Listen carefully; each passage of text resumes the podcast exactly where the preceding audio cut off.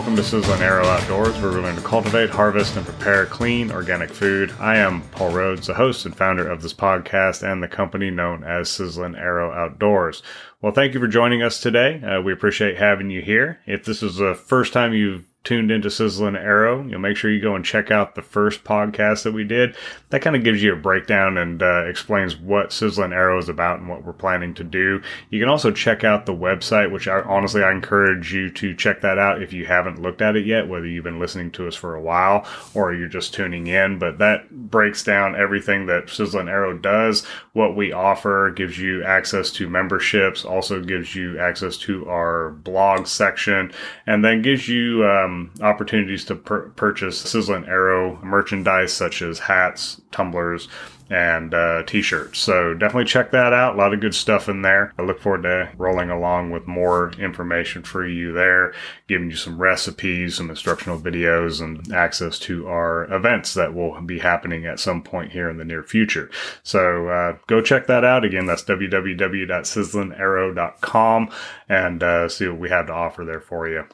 Today's episode, we are going to kind of focus in on what we call in the kitchen is mise en place. So mise en place is a French term that is used in professional kitchens. Pretty much what this does is it describes the organization and arranging of the workspace, ingredients and equipment before beginning to cook. And in French, it translates to put in place. So mise en place is very, very important. It saves time by having everything ready to combine, eliminates the chance of culinary disasters that occur from lack of preparation, which, trust me, if you've worked in a kitchen at all in the restaurant setting, you know how easy it is for things to get derailed and turn into complete chaos. So if you have good mise en place, that helps prevent that substantially. And it also saves counter space. If you've worked in kitchens as well, even just working at home in the kitchen, you know how important it is to have a clean working space and have everything right there at your fingertips. So the importance of mise en place, it just makes things easy. It makes things a lot easier. And, you know, that goes with everything in life. When you're organized and prepared, things just seem to move a lot smoother.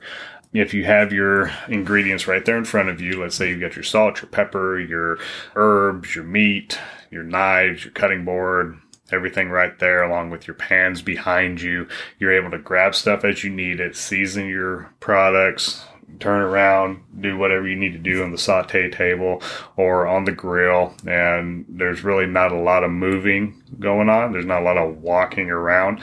It just kind of gives you a motion. You start getting into the motion of it, and it just kind of rolls smoothly as you cook. So it makes things a lot better.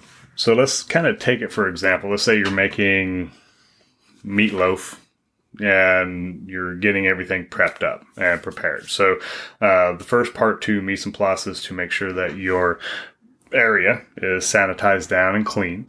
You want to have kind of a wiping rag or cleaning rag, sanitation bucket if you want to go that far. A trash bucket that I call it is where you can put all your prep waste and everything. Knife, your cutting board, your chopped up onions. So your preparation starts before you you're going to have everything there for you, but you want to have it set up to where you can prep up everything. And then before you even turn on your saucepan to sear anything, you've got everything right there in front of you. So anyway, going back to the meatloaf, you got your meat, your ground meat, let's say a pound of ground meat. You need your salt, your pepper, your breadcrumbs. I like to put ketchup, a little bit of spicy mustard, like horseradish mustard. I'm trying to think if you want to add shredded cheese to it, you can. What else do we need? I think we got, let's say, eggs. You need to have at least 2 eggs there for a pound of meat. But get all this stuff put together, and you got your bowl, your cutting board. You're going to dice some onions, get some fresh herbs. I generally like to put parsley in mine. You can put a little thyme in there if you want, maybe even some rosemary if you decide to. I just like to keep it simple, and I put parsley in mine. So let's kind of backtrack to this. You got your salt, your pepper, your eggs, your breadcrumbs, your parsley, your mustard, ketchup, 1 pound of ground meat. And I think that's about it. Yeah, I think that's about it. Anyway, so you get all this stuff put together. You chop up your onions, you dice your onions, you mince your parsley, you put your shredded cheese in a little bowl, however much you want to add to it. You get your eggs cracked and put it in a little bowl. Salt and peppers pre-portioned out. I mean, again, you have to kind of go by eye on the salt and pepper. Some people like it more, some people like it less. What I find that is handy is I put in a little bit of salt, a little bit of pepper, and then I'll mix all the ingredients together in the meat. And then I'll take a little tester ball and put it in a saute pan, sear that down, make sure it tastes okay before I put everything in the oven. That's the best way to kind of test your salt on big batches of meat, because one thing, you don't want it to be undersalted, and you don't want it to be oversalted. So start it off and you may have to do a couple different testers to make sure everything tastes good. But, you know, it's very important to have a little tester ball, whether you're doing meatloaf or crab cakes or hamburger. You know, just make sure you test it first. I know some people that never taste their food before they cook it. And I mean, that's just set yourself up for a bad meal at some point. Some people do it really well, but there's a lot more room for error if you don't do the samples of the food before you decide to make the big batch. So anyway, if you have everything together, you can mix it all up, get it put in the oven, have your oven preheated so you're not waiting around for that. You know, once you got everything mixed up, if you have your oven preheated, you can just mix it up, throw it in there, and everything's good to go. Ready to rock and roll. If you do not have everything prepared, which I've done this before, to where I'm running around, let's say I get my meat, I put it in a bowl, I season it up, my hands are all dirty, and I forgot to put the onions in, or I forgot to dice the onions. So now I got to wash my hands, I got to go in, grab the onions, come back, dice it up, and that just wasted probably at least 2 minutes of time. So if you have to continuously stop what you're doing, grab something, prep that up, add it, stop what you're doing, grab something else, you're adding a lot of unnecessary wasted time there that could have been prevented if you had had everything together. And 2, you have more risk of forgetting to add an ingredient into the product. Or if you're sauteing stuff, let's say you're making pasta or sauteing meat or something, you got your meat on the stove and you forgot something for your side and you're going to grab that and then your meat burns. Then you're stuck with nothing usable there. So you have to restart everything over. You're wasting food, increases the time that people have to wait for the food. So it's a lot of bad stuff that can happen if you're not prepared in the kitchen setting when you're cooking. And that's restaurant or home cook. So either one. It's best to have your mise en place put together, better to be prepared, and you'll find that things run a lot smoother when everything's right there in front of you, pre-portioned, you know the recipe, you know what exactly needs to go into it instead of guessing and going on a whim. So with the mise en place ideology, you'll find that you can use this, and we do use this in every facet of life, whether it's family, work, hobbies, whatever it may be. If you're more organized, if you have a plan, a planner, such as, pre-written out recipes in the kitchen, if you have a planner like pre-written out day, you're going to find that your day moves a lot smoother. You're going to get a lot more done. You're going to be more productive. You're not going to have as much stress in your life, and you're going to have more time for the things that you enjoy, such as spending time with your family, playing with your kids, or just doing recreational stuff for yourself, such as hunting, fishing, hiking, whatever it is that you like to do, golf, basketball, whatever it may be, hanging out with the boys. If you have everything laid out and you have your day structured, you'll have more time for the other stuff. Work smart, not hard. That is the perfect motto. And the way to work smarter and not harder is to have your days planned out and be structured and organized. So have your mise en place for life, if you would, laid on a sheet of paper every day. Now, if you're not accustomed to doing this, which I am not the best person at doing this, but I'm getting better. I'm learning.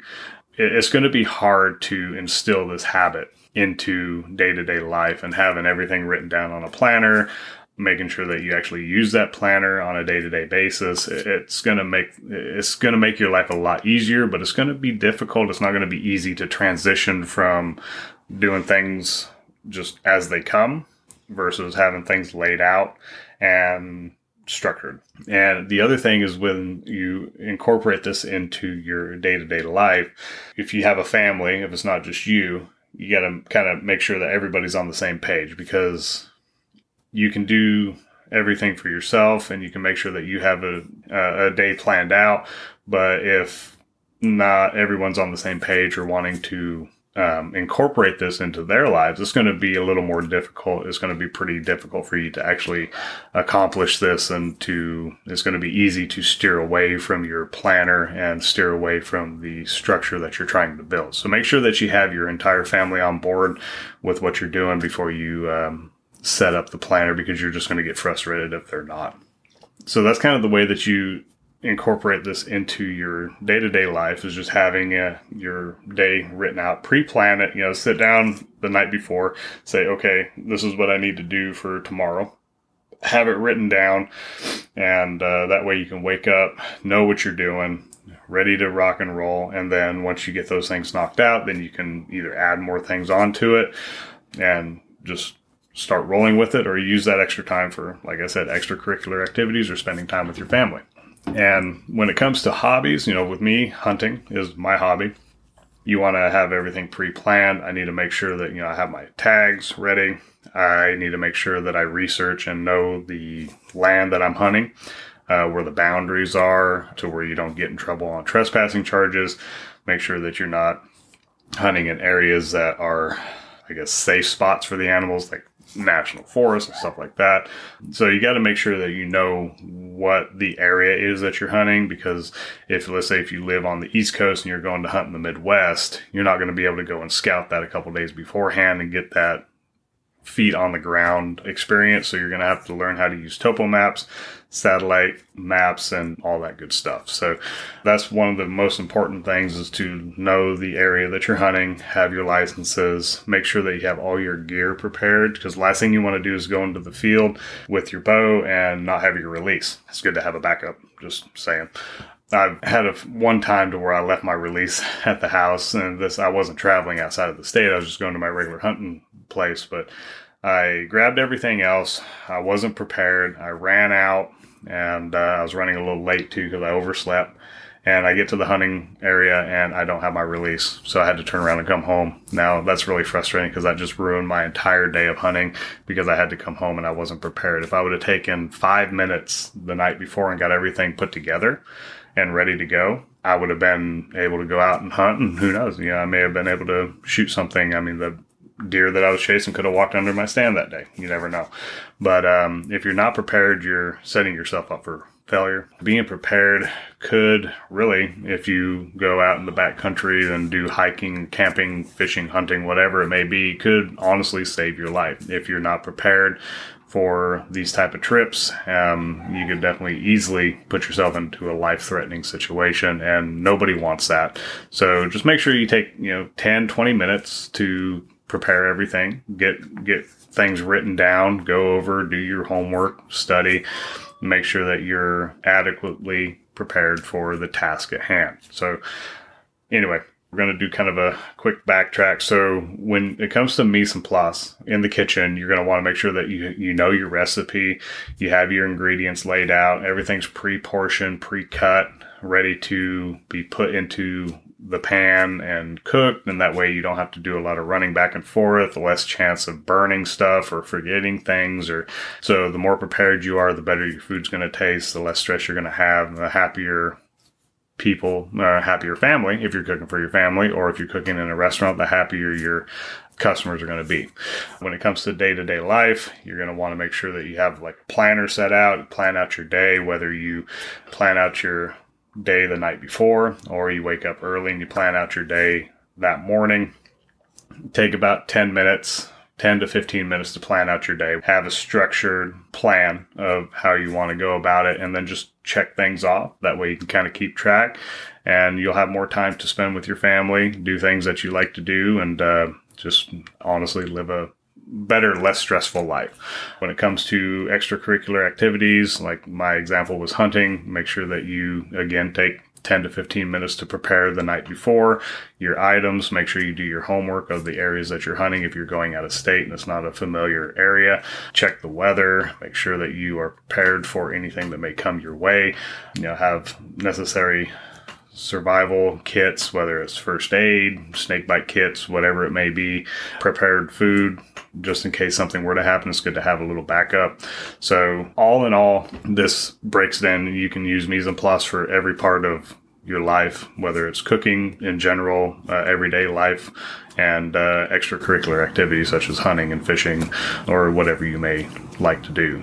So with all that being said, you know, mise en place or being prepared, being organized, it's not a whole lot to it, but it's very important to have, and it's very important to instill into our everyday lives because it makes things a lot easier and it alleviates a lot of this unnecessary stress that I feel that I have myself, and then I'm sure a lot of other people have as well. And if we all just put everything down on a piece of paper and become a little more structured and more organized, that stress will kind of go away and we can focus on things that are more important to us than having to run around like chickens with our heads cut off. But anyway, this is all that I really wanted to mention today. So I appreciate y'all listening. Thank you for tuning in. If you found this helpful or useful, make sure you leave us a 5-star rating, and you know, we'd love to hear what you think. I haven't been getting many reviews, so definitely leave us a review as well. You know, take a few minutes to do that. I'd appreciate that. The more ratings and reviews we get, the more that this podcast will outreach to other people. So you know, that's very, very important. So if you could just take a few minutes for me and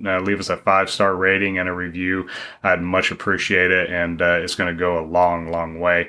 Make sure you check us out on the socials, Facebook, Instagram, YouTube. Just put up a new review for the Sitka Cloudburst rain suit, and my daughter sprayed me down with a hose, and shows you kind of what that rain suit can do in a little bit heavier downpour. So it's a good piece of equipment. So check out the review at YouTube. Make sure you go to check us out on the website, www.sizzlinarrow.com. You know, grab yourself a Sizzlin' Arrow hat, Sizzlin' Arrow shirt. The tumblers are great. They're made by Arctic. Go and check those out. Greatly appreciate you guys tuning in again. We will be back here the end of the month, so next week, with the interview show with Good Hope Farms here in Cary. Great interview there. The ladies over there are doing wonderful, wonderful things for the community here in Cary and for up-and-coming farmers. It's a great conversation, and you know, definitely check them out at goodhopefarms.com and see what they're all about. But anyway, thanks again. Really appreciate y'all, and we will see you back here at the end of the month. In the meantime, you know, get outdoors, get in the kitchen, just make things happen, guys. All about this.